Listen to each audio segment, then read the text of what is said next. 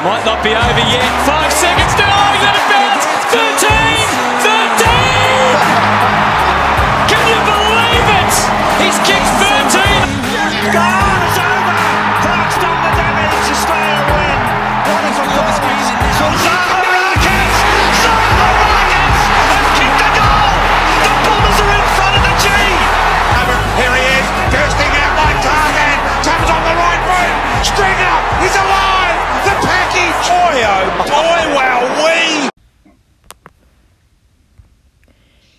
Everyone and welcome back to the eighth episode of the Boy Oh Boy Wellway podcast. Today we have a huge guest who played 124 games for North Melbourne and Geelong. He also played for Victoria in 1996 and won Geelong's best and first in 1997. He's also an AFL manager who has managed players such as Gary Ablett and has also managed John Lewis and Dane Swan. Thanks heaps for coming on today, Liam. Oh, my pleasure. Radio. Um, how did you first get into footy and where did you start playing footy? Well, I first got into footy in the country, just to you know my local town of Stawell. I grew up in country Victoria, so uh, just played locally there in the, in the juniors, obviously, and then progressed to the senior team. We only had really under 16s, and then it was reserves and seniors. So I went from the 16s to the seniors. And played a couple of years in the senior team there. We won a flag in '87, and then got drafted in 1980, uh, 19, at the end of 1987 after the grand final. So yeah, it, was, it happened pretty quickly, I must say. I just didn't think I was up to it, but um, the 87 year was a reasonably good year. So luckily, North Melbourne at that time called my name out. When did you start like really taking footy seriously? Well, I always loved footy, but I was also playing a lot of cricket. So, you know, like any kid, I guess, in the country, you, you, you know, your country life was footy in the, in the winter and cricket in the summer. So, Yeah. um, I personally never thought I would ever be good enough to play AFL footy. I mean, as a kid, you dream of it, and then I just thought, oh, well, it's probably not going to be good enough, and enjoying my local footy, and was lucky enough to play in a, in a few rep teams and that sort of thing, and um, I was never selected for any of the, you know, Teal Cup teams or anything back there. I was never even really selected for the Wimmera team until I was um, a little bit older. So um, I missed a lot of that junior stuff, but yeah, I, I guess when North Melbourne invited me invited me down in the end of the '86 season to play in some trial games, um, and our area was in the Wimmera was still on our route where Collingwood zoned.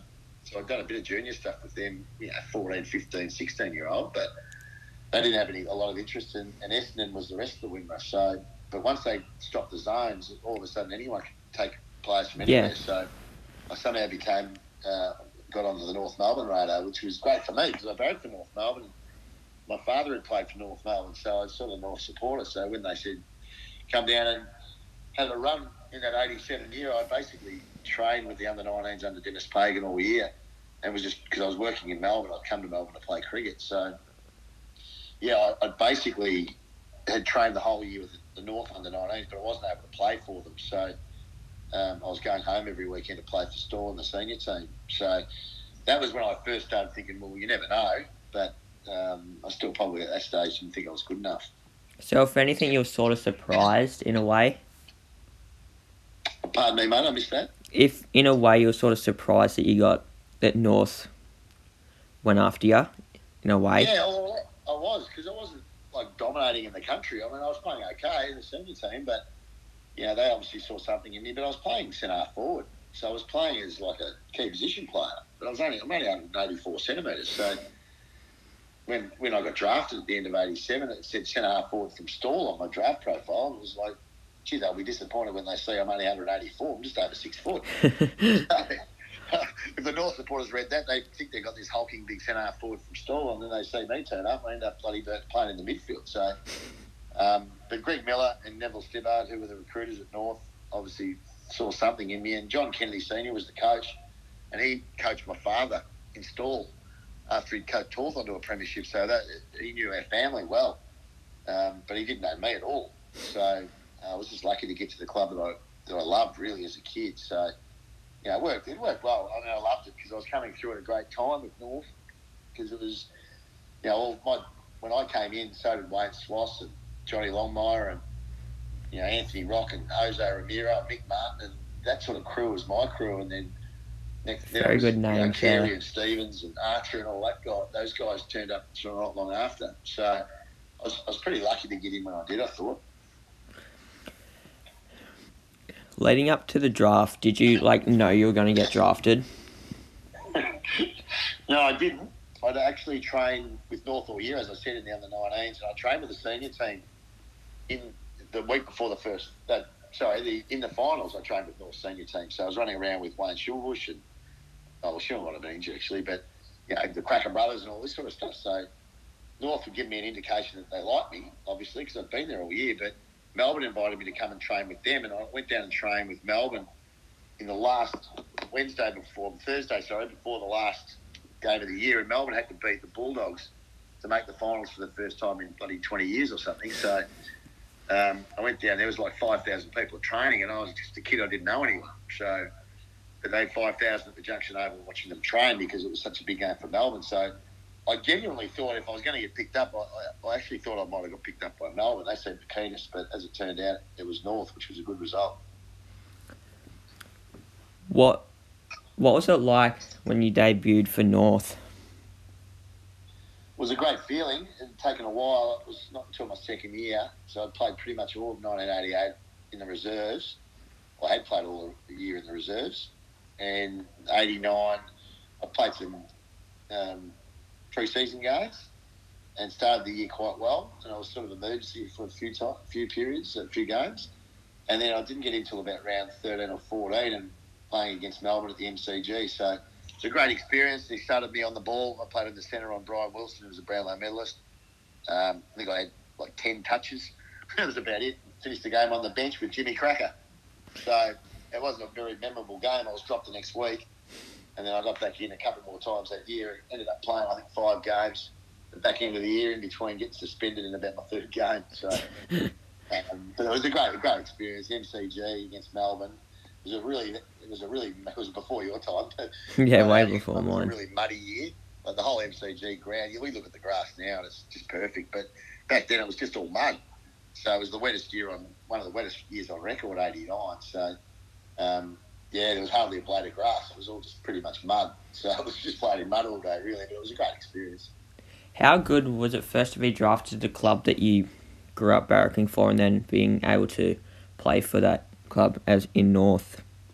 Oh, it was fantastic for me. As I said, I, I looked up to a lot of these blokes like, you know, Johnny Law and Krakouer Brothers and Sean Bush, who ended up being the coach. He, did, he was injured all year, my first year, and then he took over as a coach in 1990. But, yeah, and then you look at other guys like Steve McCann, who was a you know, great player for North, and and then the young ones coming through, Peter German and Ross Smith and Matty Larkin and, and Paul Spargo and these type of guys. It was uh, fantastic. The current chairman, Ben Buckley, they were a bit older than us, and then there was a crew that I came through, Swatter and and Horse and all those boys. So yeah, it was fantastic. We were a really close group, and we're still great mates to this day. All of those North boys, Darren Crocker, and you know all these sort of players. So yeah, Alastair Clarkson. So we're all really good mates. But oh, it was fantastic to play for the club that you barracked for as a kid. During them like almost two years where you weren't getting a game, did you ever like did you doubt that you weren't gonna ever play AFL? Oh yeah, I did, and I, and I still did. Even when I went to Geelong, I, I doubted. You know, the first year, well, the first two years of AFL footy were just a bloody blur. Really, I, I got dropped for reserves game in 1988, and I didn't have a game one weekend because I just didn't get a game because we had 50 something blokes on the list, and they didn't pick me one week. And it was just the most shattering thing that happened to me. And then I ended up getting back in in, in my first year and ended up playing in the grand final in '88. Played in the centre, and so they sort of saw me as an on-baller, but you get your opportunities when you finally got a game in the seniors and they play you in the forward pocket, so you didn't get a lot of chance to really play in the position that you were playing okay at at the next level, so or the level down. So um, yeah, it was extremely frustrating, and you start you doubt yourself. And you know, I played at North for five years, only played 22 games, so I just didn't think I was good enough. When I was at North Melbourne, I just thought, oh, they're right, I'm wrong. Uh, even though I was playing really good reserves footy, um, I just when I'd get into the senior teams, I- I'd just be playing in the forward pocket, and not really impacting. So um, I doubted myself for the first five years of my career, really. How hard was it being like dropped from that from the team, and then you weren't having a game, and then from AFL, I mean from VFL, and then back to the one below that. Yeah, look, I'm getting dropped from the VFL team in my first year. It's just shattering. You know, I went back home to the country for the weekend, and I was trying to have a game up there, but they, they couldn't give me a clearance to play. And uh, I was only out for a week, admittedly, and then that was not, wasn't my concern from then on. I never the reserves team was never an issue. It was just when you get into the senior team, and every week you're just on eggshells, thinking, "Am I going to get dropped? or Am I going to get another game?" So it probably didn't really take. You know, I cemented my spot a bit in 1990. Uh, I had a really good pre-season and a good start to the year. I ended up losing my spot about I don't know round ten or something, and then it was a battle from there. Really, the next two years were shocking. I think I played five games over the last two years at North for a total of 22 in five years. So four seasons really, but five years at the club. So, um, and then yeah, I ended up at Geelong. Ended up getting a trade to Geelong, which was when things turned around for me. How hard was it to leave North for Geelong? Well, it wasn't really hard because North had basically told me that I was gone. They'd given me the flick really um, in uh, at the end of 2000, sorry, into 1992, and I'd been added to the state squad in the cricket. So for me, I just thought cricket was my go. That was my going to be my sport going forward. So I hadn't really given thought, footy a lot of thought until Stephen Wells, who's still a recruiting manager, head of recruiting at Geelong, rang me and and, uh, and said, "We want you to Malcolm Blight wants you to come play at Geelong." I thought it was a prank call. um, and given Geelong had just played in the grand final in '92, and I'd uh, been struggling to get a game at North. And anyway, I went and met with Malcolm Blight he sort of said, I said, oh, I'm playing cricket, I'm doing all this. And he said, well, you just don't have to worry about pre-season. Just come and train when you can, but we want you at Geelong. And I sort of said, I'm not going to get a game. And he said, well, leave that to me, I'm the coach. So he believed in me from the start, Blighty, and he was terrific for my footy development. What was that feeling when you did get, like, you knew you were going to play at Geelong? Well, it was funny because I went on a footy trip with North, which was end of '92. We went down to Hobart, and all the boys there, and I couldn't tell them because the draft was still a little way off. And as far as they knew, I'd, I'd been given, I'd been delisted. So they were all saying, "Oh, you know, bad luck, mate. You know, you'll be right. Get into your cricket and all this sort of stuff." And I'm thinking, "Well, I'll be playing against you next year, boys. I'm going to Geelong." And it was great because I ended up getting traded with one of my best mates in Lee Tudor, who was also um, who's coaching now. He's a coach now, but him and I are great mates. But he was in the same trade as myself, and, and also Darren Steele, who was a really good player for North. I'm not sure why they let him go, but Lee was in the same boat as me.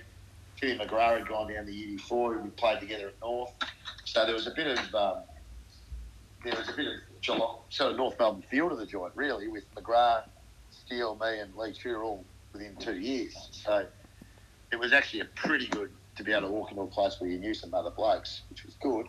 But it was a great feeling to, to know that a club like Geelong, who, as I said, had played the '92 grand final, wanted me. Was, did that? How much easier did that make it that you had teammates that you'd played with going to Geelong with you? Yeah, it was a lot easier. Yeah, it would have been easier again if I hadn't have, if I had been able to go to do a normal pre-season like everyone else did because because I was playing cricket and Malcolm Blight had given me a basically a green green light to, to just follow my cricket dream over that summer. Uh, I didn't really get to know the players all that much until I'd come down and do a session every week or once a week or once a fortnight, running sessions and whatever. So you didn't really get to know the other blokes very well. So I didn't play in the first couple of games. I think I was in the reserves, and I think I debuted in about round three or four for Geelong. And yeah, I played a fair bit of that year. I don't, know how many games, maybe maybe 13 or 14, something like that. So I'd, I'd actually done okay in some of the games I'd played for Geelong. And in 94, I'd started really well. Um, started the year really well and then got a tore my quad and missed about 10 weeks, 10 weeks of footy, you know, from the middle of part of the year till I came back for the last game before the finals and played a game in the reserves and then second last game before the finals and played a game of reserves and then played in the last home and away game in '94 and then all, all through the finals. So that was when I pretty much been in my spot, I guess. How hard was that to miss basically half the season? Oh, it was the most frustrating thing. I mean, I've had I had a lot of injuries towards the back end of my career, which was really frustrating too. But yeah, that was tough because I've never really had soft tissue injuries, and you know, you think a little slight tear in your quad, and it kept me out for bloody eight or ten weeks. I think it was about ten, or have even been a bit more, ten weeks or twelve weeks or something. So I just couldn't get it right. I could run, no problems. Standing there, I could just stand and kick, no problems. But kicking on the run would just continually tear this little muscle in my quad. So it was very frustrating. I finally got it right. Came back and had one game in the, in the reserves, and then straight back in the senior team for the last game, and then all the finals, which was good because we played in the grand final in '94. So which was um, great to be part of. What was it like when you got picked for um, Victoria? Yeah, again, I didn't ever expect I'd be good enough to play for Victoria, but I'd been in the squad in '95. I was emergency in 1995, so I'd been a part of that squad in that famous EJ Whitten where he did the lap game against uh, South Australia. So I was a sort of, you know, there was myself, uh, Peter Dean, and Ross Smith were the ones, the unlucky ones that were left out on the day. so I sat in the coach's box for 95. I played 96, and then I was in the squad in 97, and then didn't get a, got left out of the squad late in 97. So the only game I actually played was 96. It was a great thrill.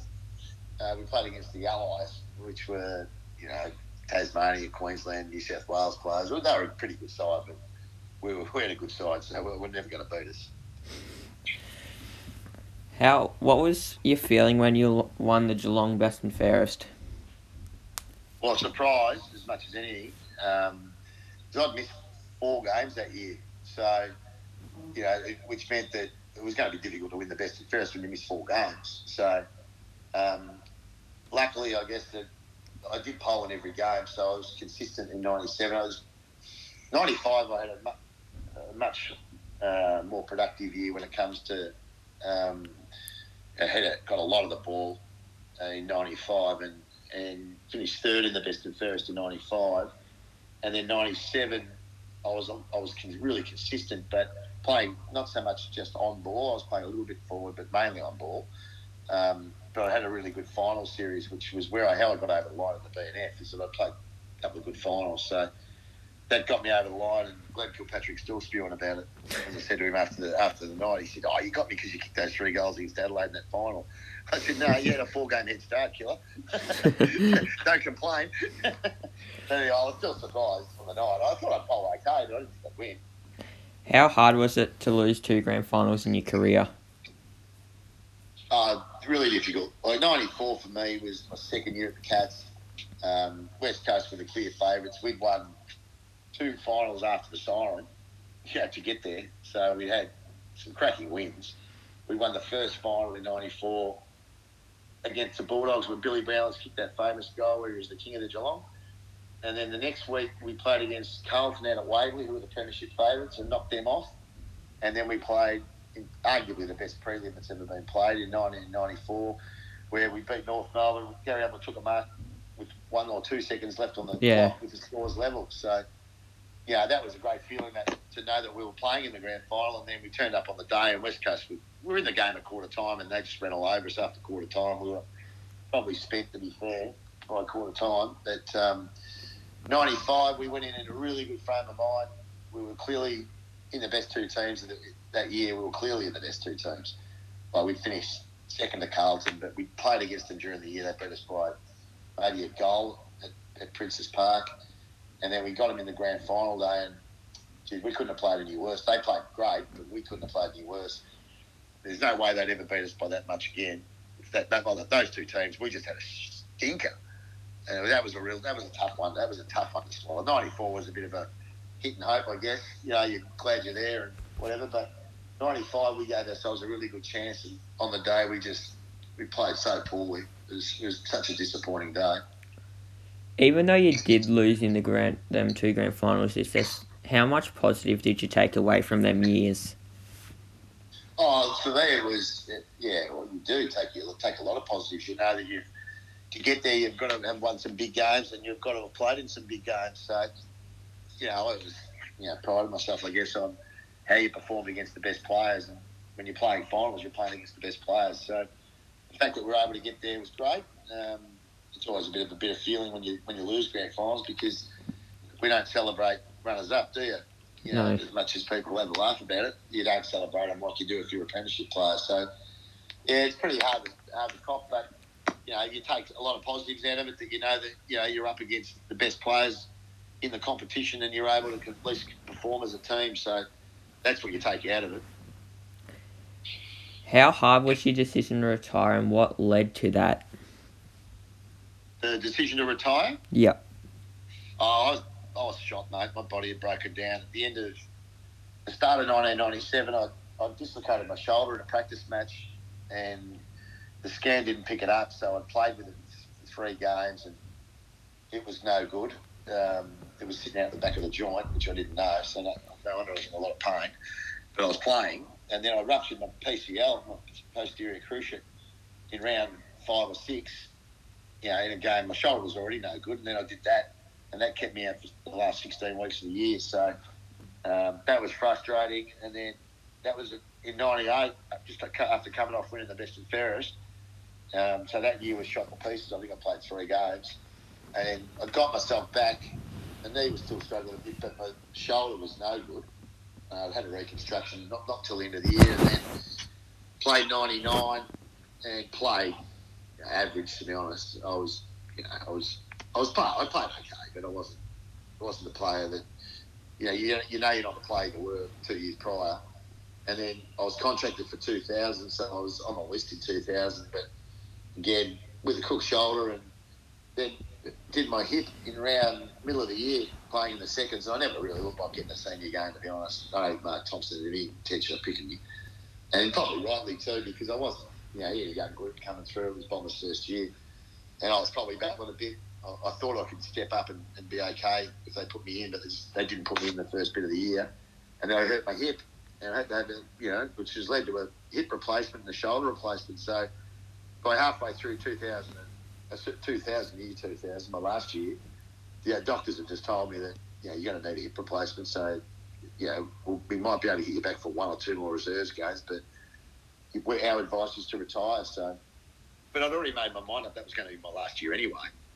Um, I could have quite easily retired at the end of 1999, to be honest, but I wanted to give myself a good pre-season and have a go at it. But yeah, I was I'd, I'd come to the realization I'd been pretty realistic all the way through that, you know, given all the you know all the tough times at North Melbourne, you know, when you're playing in and out of the senior team and you're in reserves mainly, that you sort of had we we're all working outside of footy, so I was sort of ready to retire. I was 32, so you know by the end of that season, so I was I was done. I was done and dusted anyway, but so it didn't really affect me all that much because I'd sort of already planned for it.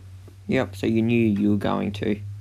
Yeah, yeah. I, I wasn't all of a sudden at, at 25, you know, just axed. Like I mean, I was 32. I was coming to the end. I knew I was at the end. I was, you know, I was had other stuff going on off the field, work wise. So, um, so from that perspective, it was um, I was ready to retire. Who were some of your idols growing up? my idols growing up were all North Melbourne guys. So Malcolm Blight and David Dench and Keith Greig and Wayne Schimmelbusch and, and then a little bit later on the Krakouer Brothers and uh, these type of players. So yeah, I was a I was a massive North fan. So anything to do with North Melbourne, I was I was loving those older blokes. They were all champions for mine. What was the favourite moment of your AFL career?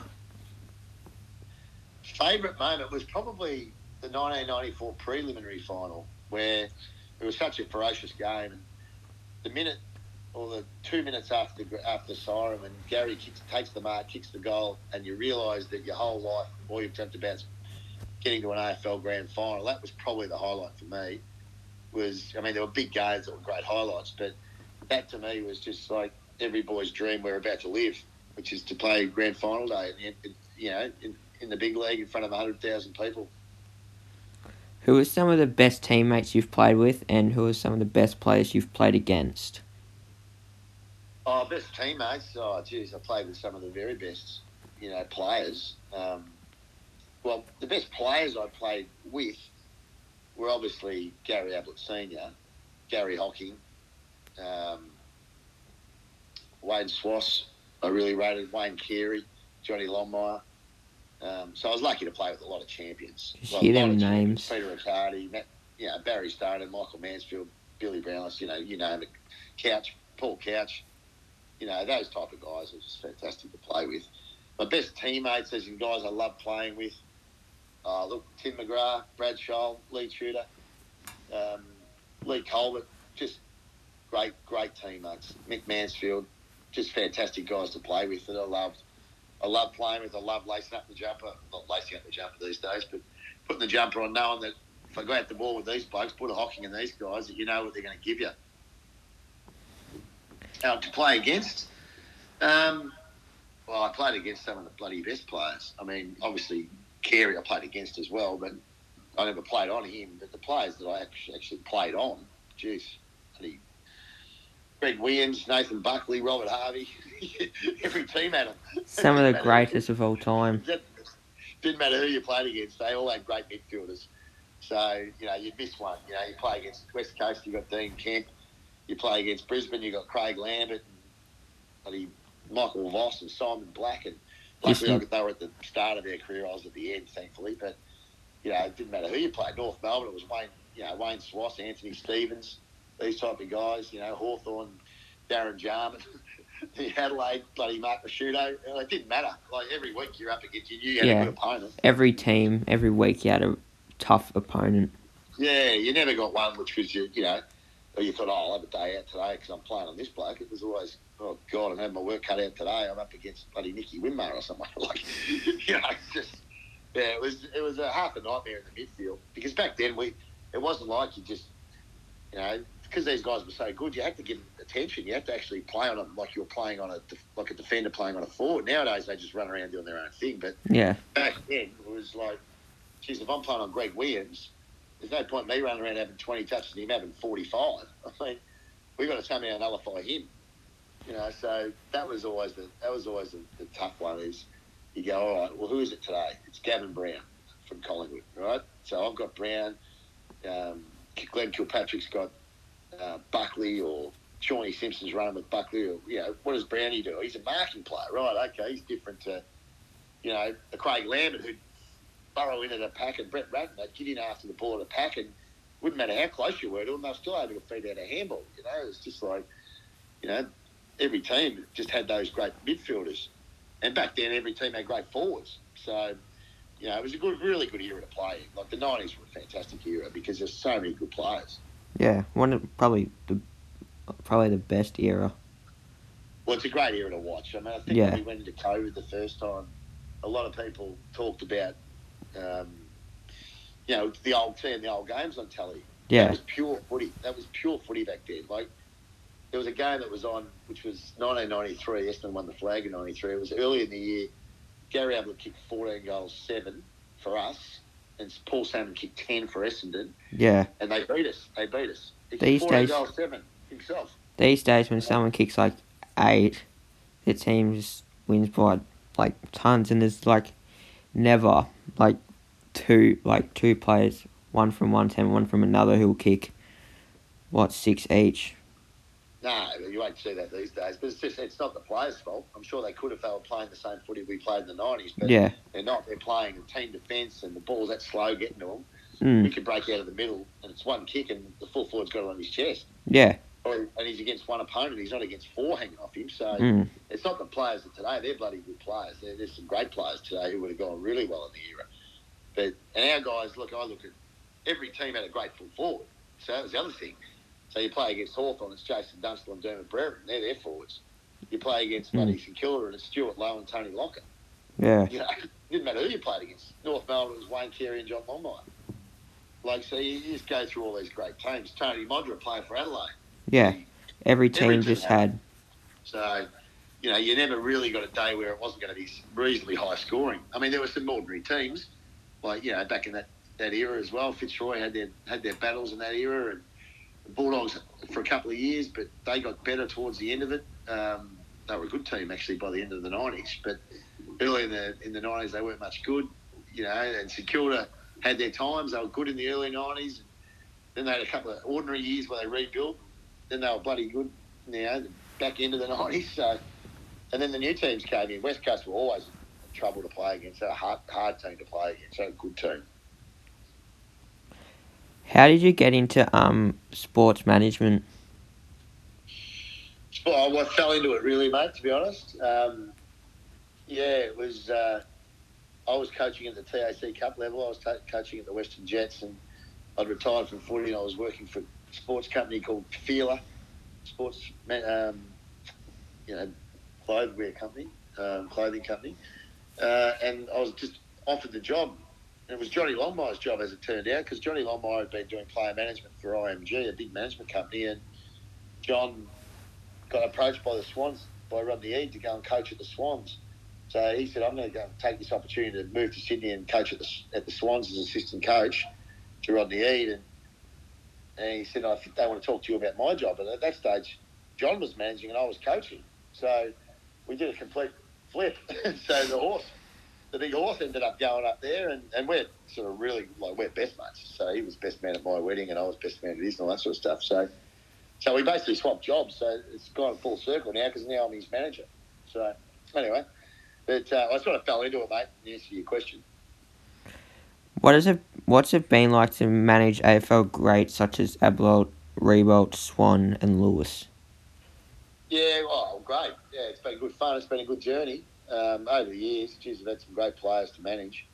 You know, Buddy Franklin and all these sort of guys. I mean, bloody fantastic players. But Gary, Gary's been great. Like they're all great blokes. Like they all they all give you challenges in different ways. But uh, every one of the guys you've mentioned are, are just rippers. I mean, they're guys that I that I you know became good friends with and I'm pretty close with, and you know they respect your opinion, but they'll say their own, and you know it's it's a good little good little challenge, and I really enjoy it.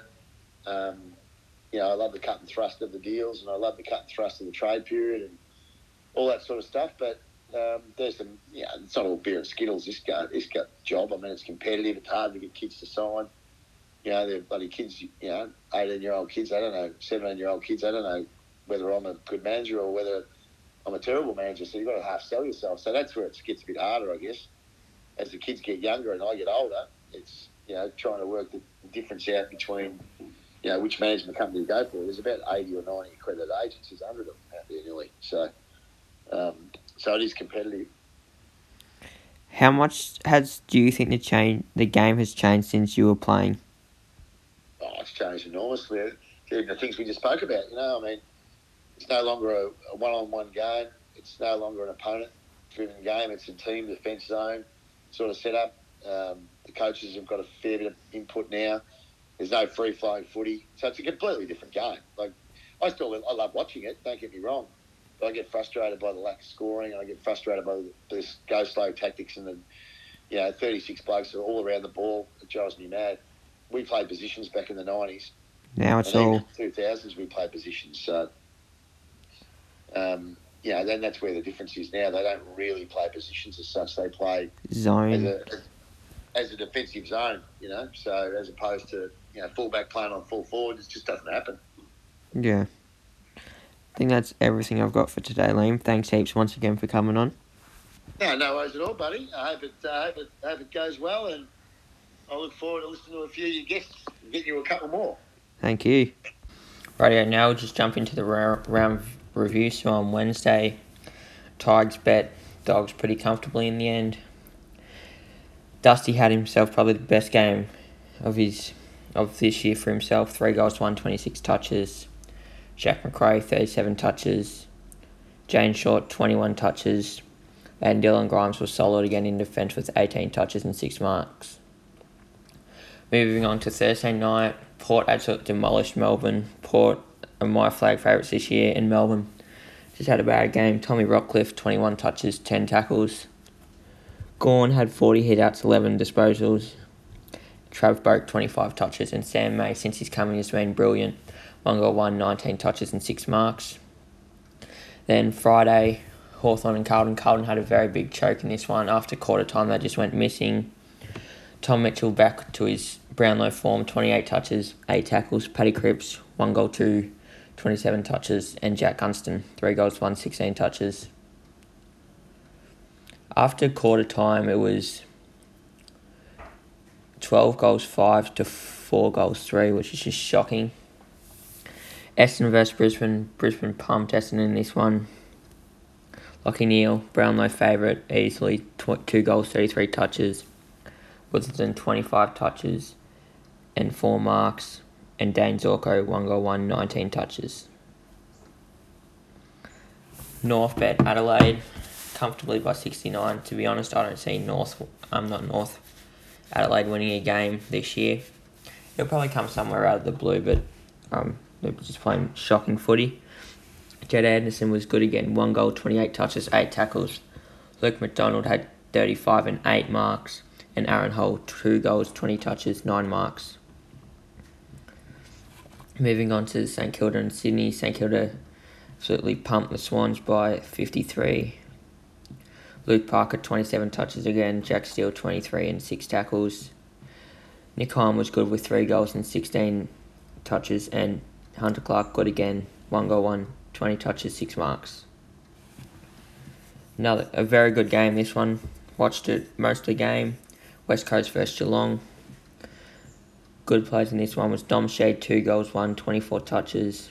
Tim Kelly had 23. Mitch Duncan, 1 goal, 21 touches, 11 marks. And Tom Stewart, 22 touches and 10 marks. Moving on to Sunday's games. Gold Coast versus Giants. Giants got up 61 to 35. It's actually pretty close scoring shots. Gold Coast just didn't take their opportunities. 4 goals, 11 to 9 7.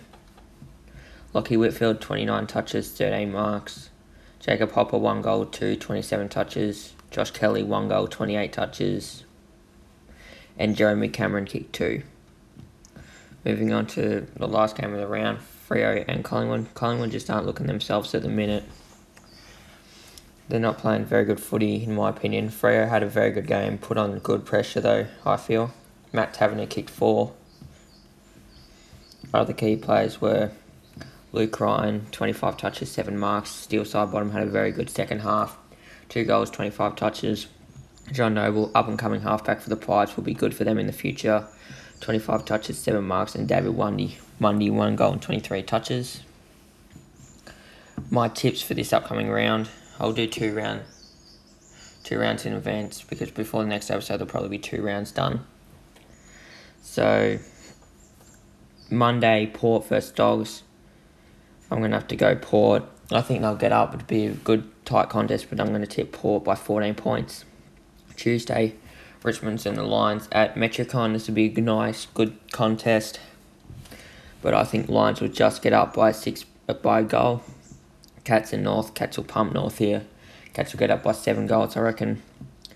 Adelaide and Melville, Adelaide and Melbourne at Adelaide Oval. Melbourne bounce back after bad performance against Port, and they'll get up by five goals. Collingwood Swans. Collingwood need to bounce back here. If they don't, if they lose this game, I don't know what's ref left for their season, but Collingwood should get up pretty comfortably. Gold Coast and St Kilda will be another good game, I feel, but Saints will just run over the top of them. Saints will get up by three goals. And Friday, Essendon and GWS. GWS to get up by 50 points. Essendon just aren't in very good form at the minute. And West Coast, Carlton, Freo and Hawthorn have the buys in that round. And then the next round, Port and Richmond. I'm tipping Port, at Adelaide Oval, home ground advantage, have the fans. Port will get up by three goals. Lions and Dogs. Lions should get up. I'm tipping them by four goals. Lachie Neale to have another good game. West Coast and Carlton. West Coast are in that good form now that they've got most of the rest of their season over at Optus. They should get up by five goals, I think. This would be a good game, this next one. Melbourne and North. I'm going to tip Melbourne. Just get over the top. Be very good rucking. Be a very good contest in the rock, Two of the best rocks, apart from Grundy, Gawn, and Goldstein going at it. But yeah, Melbourne should just get over the top. Then Monday, Geelong and St Kilda, another tight game, I feel. But I'm going to tip St Kilda just to get over the Cats. I think they'll just got more leg power. So they should win by, I think, seven points. Dockers and Hawks. Hawks had a good game at Optus, but also did Freo. So I'm going to tip Hawks by seven points in this one. Adelaide versus Collingwood. Collingwood, this could be the game that just gets them going again. They should get up by 10, 11 goals, I feel. And then Gold Coast and Essendon. Gold Coast should get up this one comfortably. Essendon have that many injuries at the minute and just aren't in good form. don't really have a forward at the minute, so I'm going to tip Gold Coast comfortably. Now, a viewer question for this week coming in from Will Bester. Are Collingwood premiership contenders? If they can play like they did the first couple of rounds after we come back, I feel like they are. But their last two rounds have just been shocking, mate. Um, I think you'll agree as the Collingwood supporter, they just haven't got the ball movement that they'd like. And it's not fast footy like we're used to seeing from the Pies, and it's just slow. So that's my answer for that one. I think they are if they can bring back their fast footy that they play. Now we've got another viewer question coming in from the Back Pocket Banter. Don't forget to go check out their podcast as well. Do you think Hawks can make the eight after last week's performance? Um, boys, I don't reckon we will. It's our only one of our only good games for the year. We still didn't play a full game. The first quarter was shocking. That's how we've been playing the last couple of weeks, but it was good. The last three quarters were good. That second quarter, I mean, if any team could play like that for all their quarters and they'd win every game. But I personally don't think we will. We've slipped behind too much, and if you slip behind, I feel like it's hard to come back because the comp's that even and there isn't really any bad teams apart from Adelaide. So personally, I don't think that Hawthorn can make it into the eight after their start. Another question coming in here from Liam Walsh. Who can contest Neale for the Brownlow? In my opinion, I personally don't think anyone can. Some players that might be able to is Adam Treloar averaging 30 disposals, only at 56%, which won't help him. Help him four score involvements, two marks, and six clearances. So he's just a beast. Just gets tons of the ball. If he can fix up his ball use, he'll be a genuine option. I feel.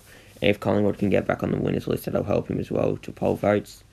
Another one, Clayton Oliver, averaging 26 touches, an absolute contested beast. Three score involvements a game, four marks a game, six clearances a game,